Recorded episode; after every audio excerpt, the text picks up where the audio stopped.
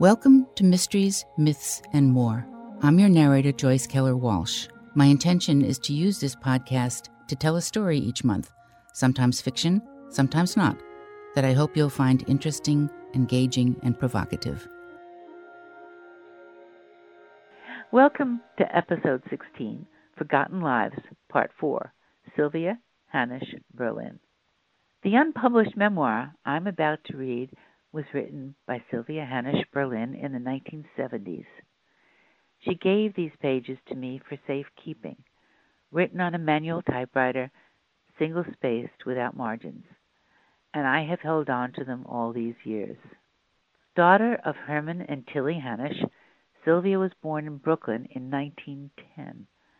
She married Manfred Berlin, had two sons, was widowed in 1972, and died in Florida in 1995. The narrative of her young life describes a Jewish household in a working class neighborhood in New York about a hundred years ago. It's filled with humor and richness of detail that paints the picture of a household that is heartwarming, yet contoured with both tradition and patriarchy. When I think of tradition, I think of the song Fiddler on the Roof. Perhaps you do too and perhaps you also think of your own family traditions. My family had few traditions, with one special exception. On Sunday mornings after church, my father would go to Muller's Bakery, the one bakery in town, and bring home fresh, soft crumb cake with delicious, buttery crumbs on top, the size of marbles. He'd also stop at the newspaper store to buy himself his weekly cigar and a comic book for me. How I wish I'd saved those, because they're now Antique Roadshow collectibles. Alas, I didn't, nor do I go to church any more, but I have loved crumb cake ever since. Family traditions, whatever one thinks of them, become part of our memories. And here is Sylvia's. Shabbos, Friday night and Saturday. The weekly ritual for the preparation of Shabbos started on Thursday. Thursday was a very busy day. It's starting with getting us kids off to school, which was a simple procedure. The boys wore the same things for the entire week pants, shirt, and tie, with one handkerchief, which was used only for show, no blow. This miracle was accomplished by making the kids change when they came home from school. It didn't really matter. They wore the same shirt. By the end of the week, they were out at the elbows, and collars were always frayed and black.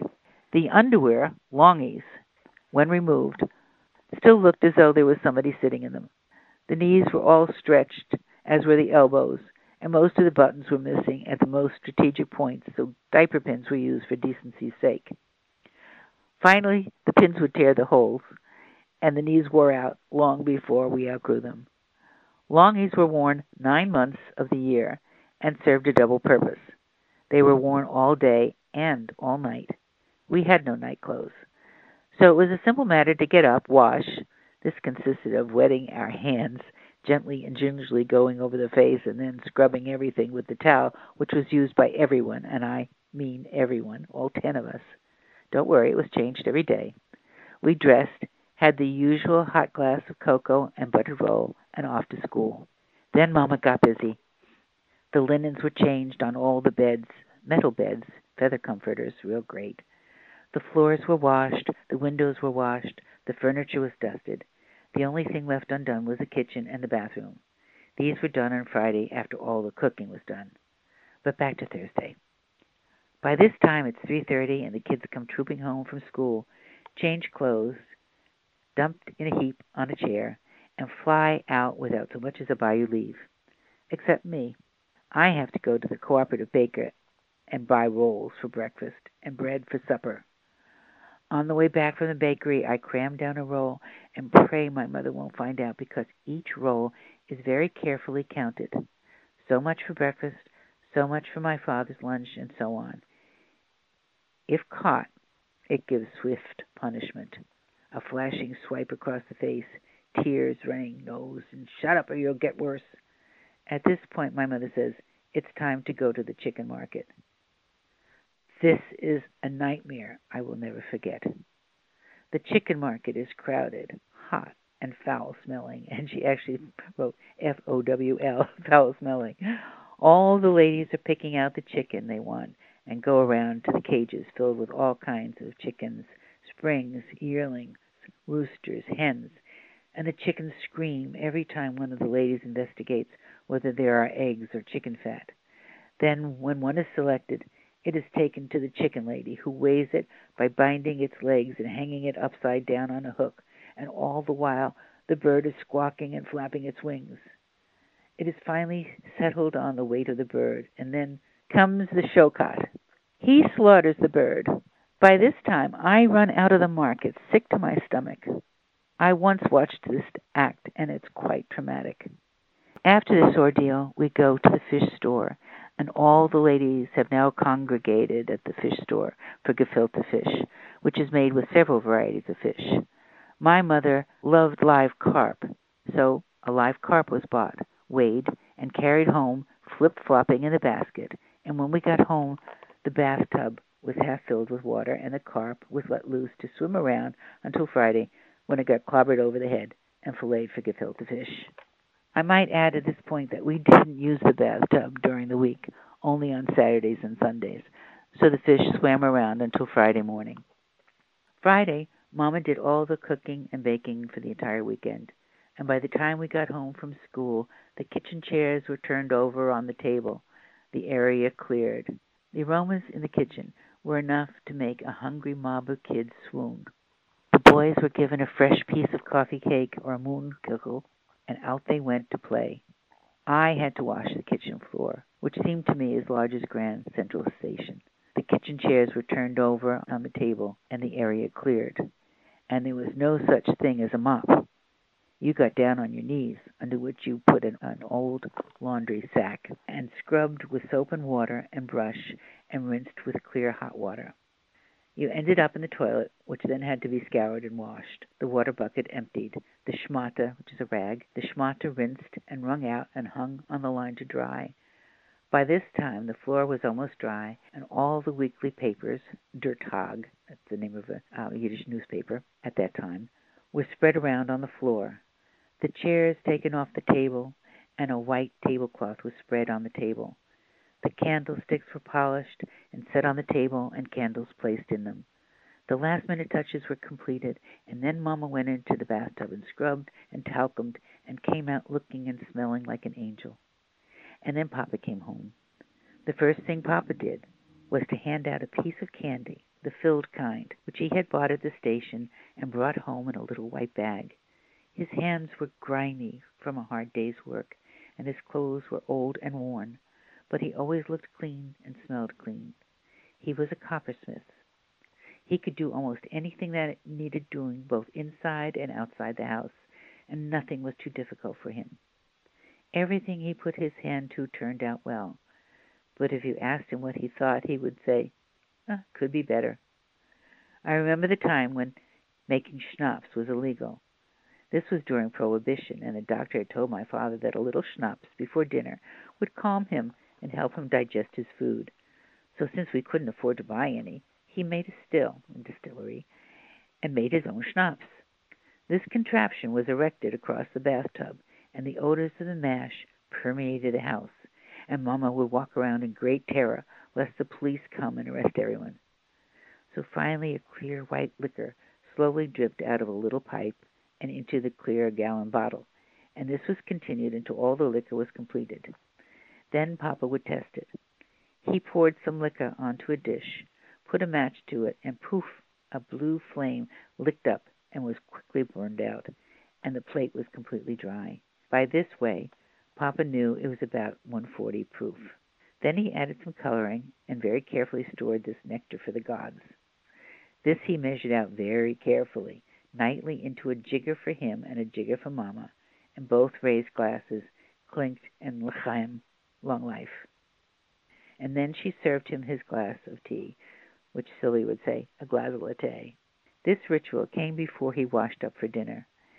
Then he would remove all his clothes to his waist and scrub with a scrubbing brush until he shone. His chest was completely hairless, and he always was meticulous about his hair and teeth, false teeth, which he scrubbed with scouring powder and salt, and his fingernails. Then he put on a clean old white shirt, with the collar frayed and no sleeves, and sat down to the dinner table and read the paper until dinner was ready. We all ate in the kitchen, which consisted of a kitchen table with a white porcelain top and blue and white checks in each corner, three benches for all the kids, and two chairs, one for Mamma and one for Papa, and they sat side by side. And we kids sat around staring at the candles flickering, smelling all the good fish and chicken soup, and the fresh challah, which is an egg bread braided.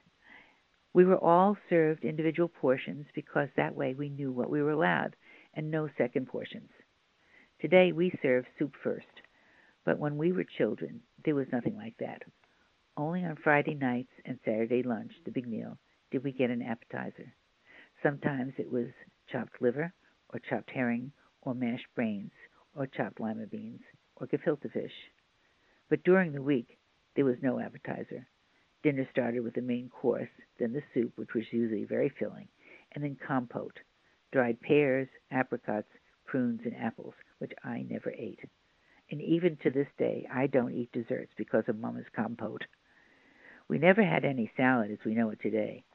Lettuce was called cow's grass. But we did have pickles and sauerkraut all winter, and during the summer we had huge beef tomatoes and cucumbers, scallions, called scunions, and radishes and all the bread and butter you could consume. On the table there was no ketchup or mustard, only horseradish and salt. During the summer, Mamma made a kind of sweet sour romaine lettuce which we kids never ate. The barrel of sauerkraut which Mamma put up herself was kept on the fire escape. This was winter eating. The frost came and iced the sauerkraut, and it had to be practically chopped out of the barrel and brought to the table at least one hour before dinner time. Sometimes it was still frozen, and then the fur flew. Papa was a tough taskmaster. He expected as good as he gave from everybody, except his temper, and no one could beat him at that. Most of the time he was eminently fair. He was strict and moral, and though he did not observe holidays by going to temple, he obeyed all the Ten Commandments and expected us to do the same. As for praying, he said that God could hear him wherever he prayed, whether in the house or in the garden, which he loved very dearly. Each blade of grass was like a child to him, and he permitted no one into the garden, lest they break one. Flowers were not permitted to be cut up to the time their petals were beginning to fall. He said their beauty was to be enjoyed from a distance. Look and smell, and don't touch. But back to Friday night. The last of Friday night came after dinner was finished, and the dishes were cleared from the table. Then Mamma put a huge bowl of peanuts on the table, tea and cake for all. And then came the best part of all. Papa told stories.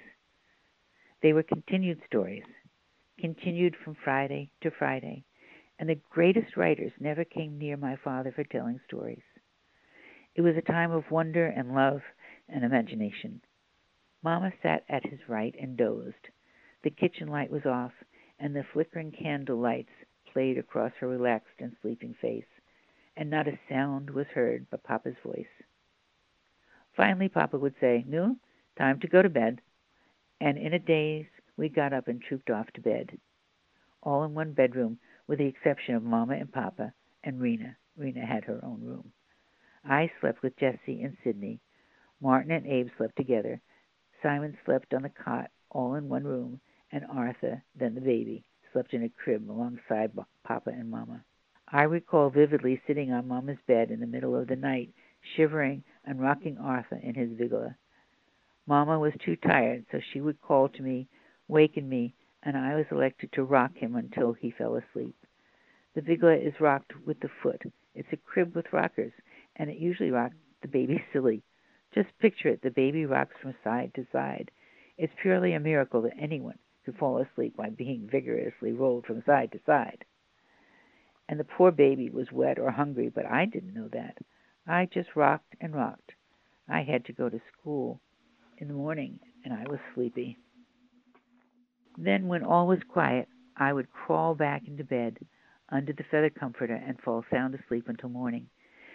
The only thing that was bad about sleeping with my little brothers was that occasionally one or the other would bedwet. The feather comforter would get sopping wet, and absorb the cold, and then my longies would pick up the moisture, and I was cold all night. But we never complained because going to bed was such fun. We always had the giggles, and Mamma would yell out from the kitchen that if we didn't go to sleep, we would all catch it from her. And believe me, we caught it quite often. She would come swooping in, waving the straw broom with a mighty swing. She would bring it down on the bed willy nilly, and whomever was unlucky got a stiff belt. We learned to be quite adept at dodging that broom. I'll never forget the time Mamma threatened to punish us for not going to sleep, and we heard her coming, so the boys jumped out of bed and dived under the bed, crawling as far back as the wall as they could. Mamma came in mad as a wet hen, didn't find them, saw me standing there frightened to death. She terrified me and demanded to know where they were. I couldn't let out a word. Just then one of the boys made a faint noise, and she heard where it came from. So down on both knees she went and started to push and jab that broom around under the bed. By this time I started to cry that she would stick out their eyes. But she kept on poking, and I kept on crying until she turned around and started to slap me, saying, I'll give you something to cry about. Pow, pow. Finally the kids crawled out to rescue me, were promptly slapped soundly, thrown into bed, lights out, and the soft, muffled crying could be heard until we dozed off. What a hard, cruel world! Punishment was swift, and there was no appeal. If we did something to arouse her anger during the day, we got swift punishment, and then wait till Papa comes home. This was a worse fate than death. As I look back at those days, I realize that Papa just had to look at you and say a few words, and we obeyed. He very rarely slapped us. He never slapped me until I was 18 years old. Imagine that. And I caught that slap because Mama was angry, not because I did anything wrong. But that's another story. I keep digressing. So Saturday morning we slept late. What pleasure! No school, no homework, no errands, no work just pure pleasure. We observed the Sabbath gladly. At about one o'clock, we had the big meal of the day appetizer, chicken, or gedempte flesh, which is a pot roast, potatoes, which you call gebakene bing bongs, or potted lima beans, soup, and the eternal compote. Then we kids would start begging for money to go to the movies. In those days, two children could go to the movies for five cents. So after about an hour, Mama and Papa would relent and give us the money plus one penny for candy, and off we went to the movies, where we sat through two performances. Then home we went to wait until dark, when Mamma would go to the delicatessen store and come home with frankfurters and beans and beautiful murder bread, which is a cornbread. She called it murder bread, and wash it down with tea and cake. Since there was no radio or television, Papa would play the phonograph. His taste ran to opera classical music and famous religious singers like Rabbi Yosel Rosenblatt, Vinogradov, and some names that have faded from memory. As we grew older, we brought in some modern records and we all learned to dance. Mama and Papa used to waltz around the table, and we kids just burst with joy. So that was Shabbos at our house when we were kids. Going to school was never enjoyed. Even though we were completely disciplined at home, there was always something to do and good food and kids to play with. We were never lonely. I remember a time when Sidney and I and the baby were at home during the school week. Probably a cold or a bellyache, I don't recall now. The other children had gone off to school and Mama went shopping. She was in the midst of cutting some material for a dress for Rena, and it was spread out on the kitchen table material, pattern, scissors, needles, pins. We were told to be good, but how good can three children be? I am four years older than Sidney and six years older than Arthur. Somehow Sidney and I got into a hassle, and we started running around the table. Round and round we went, and Sidney couldn't catch me. and He was getting angrier and angrier by the minute because I was laughing and having fun, and the baby was getting between us, and frustration set in. So he grabbed the big scissors and threw it. And if he had had better aim, he would have blinded me. The scissors landed just below the eye in the soft underskin.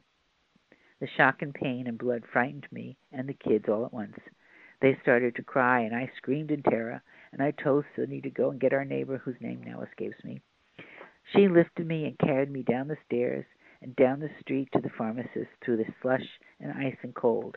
Me, I was in my longies. No coat, no nothing. The druggist cleaned the area, put on some medicine, and put a patch over my eye. Then she took me home. By this time, Mamma had come home and didn't even know I was missing. But she got an awful fright at the sight of me being carried in with a patch over my eye. The wound healed over, and finally the patch came off, and there I was, with a blonde eyebrow and eyelashes. Only one eye was blonde, and the other was brown. Oh, how the kids envied me. I went around sporting my blonde eyebrow and scar until both disappeared, and then the kids lost interest in me. At this point, regarding Mamma cutting out material for a dress for Rena, I should like to point out logic as my mother saw it. Every dress that Rena ever had made for her finally came down to me when she outgrew it and I grew up. For example, when I started to go out with my girlfriends, all I had to wear was a midi blouse and a blue serge skirt. At this time, the dresses started coming down to me, and I loved the feel of the silk and the look of the grown up dress, and I wore it until it fell apart. Then Mamma would sail into me with, I don't know. Rena wears a dress for six years. You put it on and it falls apart. I don't know what to do with you. Such a tomboy. I couldn't get it across that I only had it for a few months, and Rena had it for no use. She didn't listen. I was not the kind of daughter she liked. Rena was her pet, and Rena got all the new dresses, and I had the hand me downs. But that ended when I started to go to work and earned my own money. Then I laid down the law. She wouldn't sell me any dresses, so I said I had to buy them. That meant that I couldn't give too much into the household budget. I could only give eight dollars a week instead of ten dollars. I earned eighteen dollars, and what with car fare and clothes and lunches, I usually ended up not buying any lunch, or I would go into Drake's restaurant and buy a plate of soup. On the table there were dozens of hot little rolls and butter and a jar of pickled gherkins so I would fill up on the butter rolls, eat about a quarter jar of gherkins, and when the soup came I finished that off, ordered a cup of coffee, and the whole bill came to twenty cents. For most of our growing up years, until we got affluent, we had no wash basin in the bathroom, only a bathtub and a toilet bowl. All week we washed in the kitchen sink. Over the kitchen sink there was a mirror which was hung so high that only Mamma and Papa could see into it. We kids almost never got to see ourselves in a mirror unless we climbed up on the dresser over which hung a mirror. If we got caught, we got killed. We went off to school without any last minute checkup by Mamma. There just wasn't any time for that. There were so many of us to feed and the baby to take care of, and Mamma's morning started about five o'clock. There was breakfast to prepare, and lunch for Papa, and the baby to feed and change, and then we kids got up and started all over again for her, and I wonder at it now, how did she do it? Well, for one thing, we were on our own at a very early age, and we helped each other out. If the buttons were gone on the longies, we took a diaper pin from the baby and pinned it up. If the stockings were torn at the toe, you pulled up the stocking at the toe, bent it under, put on the shoe, and all day you walked uphill. Sure, it hurt, and you got a big blister. But we were so busy that we paid no attention to discomfort. As a matter of fact, we got used to it. There were many things we got accustomed to by walking on the heels of our feet because the soles were worn out. One stuffed paper on the bottom of the inside of the shoe, and when this wore out, you put cardboard in it. Finally, this would wear out, and the stocking, and finally you told Mama that you needed to get your shoes fixed.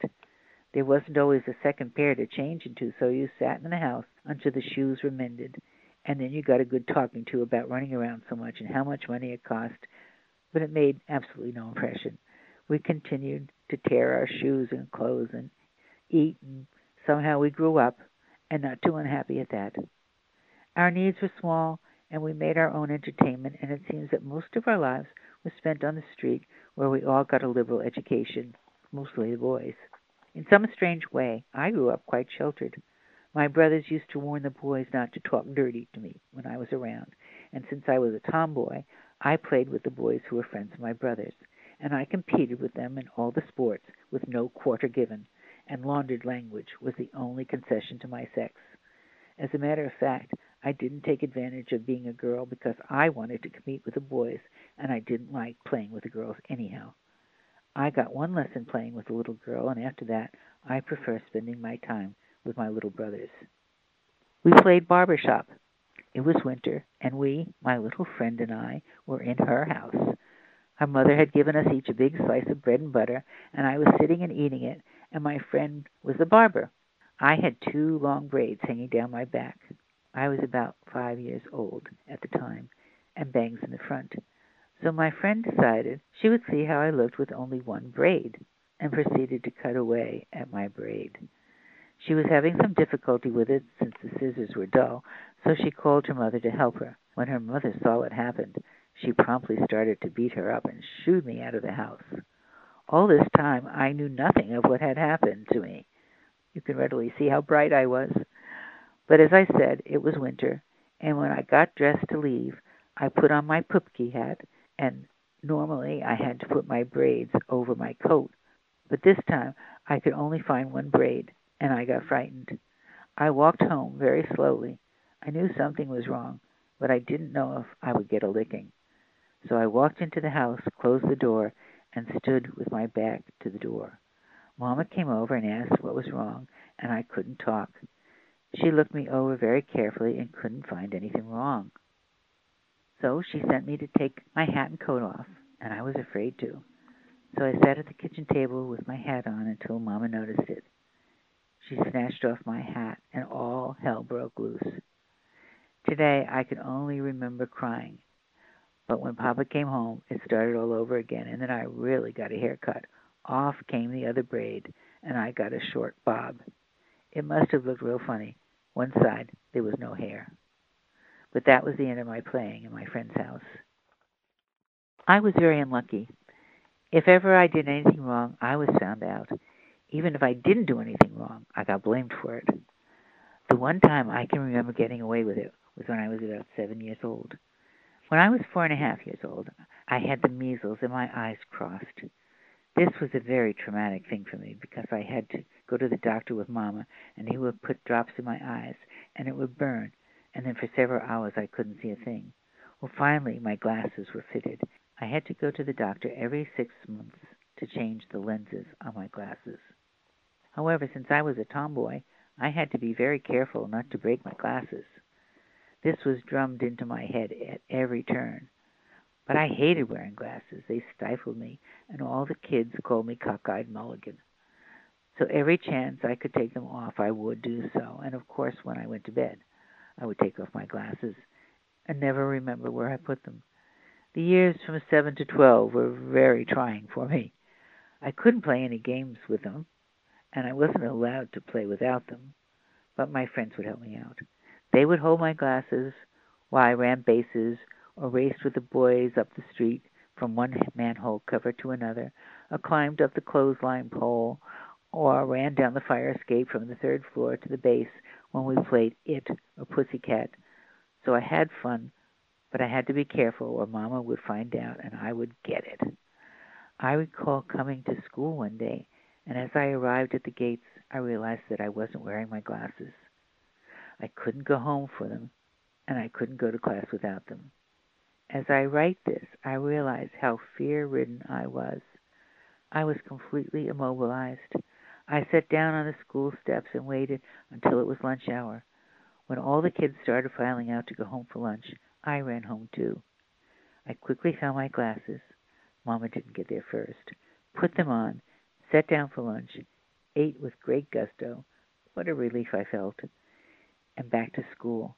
I went as happy as a lark, glasses on, ready to face any hazard, except my mother.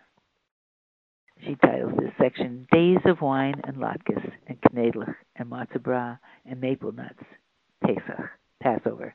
Holidays were very special times for us when we were small. It meant new clothes, special foods, and no school. Papa would be home. We were all home from school, and poor Mamma, she cooked and baked and fried right through the entire holiday, which lasted eight days. But she seemed to like it, and we kids ate like food was going out of style. The first night of Passover, dinner started late because we had to wait until sundown, and Mamma would look out the window to watch for all the Orthodox Jews to come out of the temple. Papa didn't go to temple. When they were seen marching down the street, that was the signal for Mamma to serve dinner. But we had to wait until about eight o'clock, so Mamma would fry up fifty latkes. Those are potato pancakes. And we would all sit around wolfing down latkes so that we could hold over our hunger until eight o'clock. We were all washed up. The table was set with the traditional foods, herbs and bitters, matzahs and wine glasses at every place setting. When dinner started, Papa would explain the meaning of Passover, the meaning of every item on the table. The prayers were brief and to the point, and then we would be po- and then we would be told when to sip the wine, which was a great treat for us because all during the year there was not a drop to drink and nobody wanted to drink. There were no drinkers in our house, only Papa, and he drank his bit of whiskey before dinner to help his digestion, never any other time. So unaccustomed as we were to drinking, the wine would bring funny results, like laughing like crazy, stumbling, sleeping kids, and general hilarity. And dinner was never forgotten from year to year. After dinner there were the nuts and wine, walnuts, maple nuts, butternuts, almonds, and we ate to the fill and then to bed. The next morning, when all the adults were either busy with going to temple or cooking, we kids were out on the street, all dressed up. The only pastime was shooting nuts. The only nuts used were the little maple nuts. A nut was placed against the wall, and we kids would line up about ten feet away and try to hit the nut with another nut.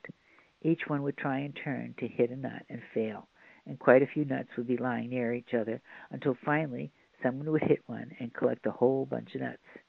You either ended up with none or bulging pockets full of nuts, which were saved for playing the next time. And after Pesach, we sat around cracking nuts and eating them right up to constipation. Of course, all during this holiday, only unleavened bread, matzahs, were eaten. So by the time the eighth day rolled around, we were simply dying for a piece of bread. So at sundown on the eighth day, one of us was sent over to the bakery to wait for the fresh bread to come out, and the aroma of baking bread was positively weakening. And I recall waiting for bread past my supper times, starving, just so that I could get the fresh bread home and smear it thick with butter. It had cake beat all hollow, and I never did like cake anyway, except Mamma's little moonkugel. During the winter and the summer, we walked home from school to have our lunch. We never took lunches along to school. In the winter, we would usually have something hot for lunch, like potato soup and bread and an apple, or a scrambled egg on a roll with hot cocoa. And if Mamma felt real good, she would give us a penny for candy. The pleasures of winter goodies, besides candy, was hot sweet potatoes.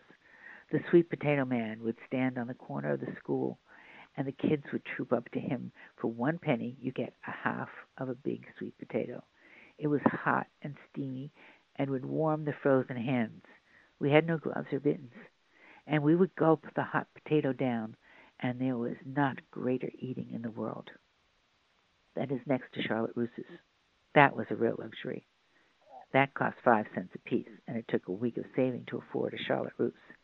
That pleasure was a very rare one, and I believe I was about 13 years old before I even tasted one. Another delicacy was Nestle's chunks, and I mean chunks. Each piece was about two inches high in all dimensions, and it cost two cents.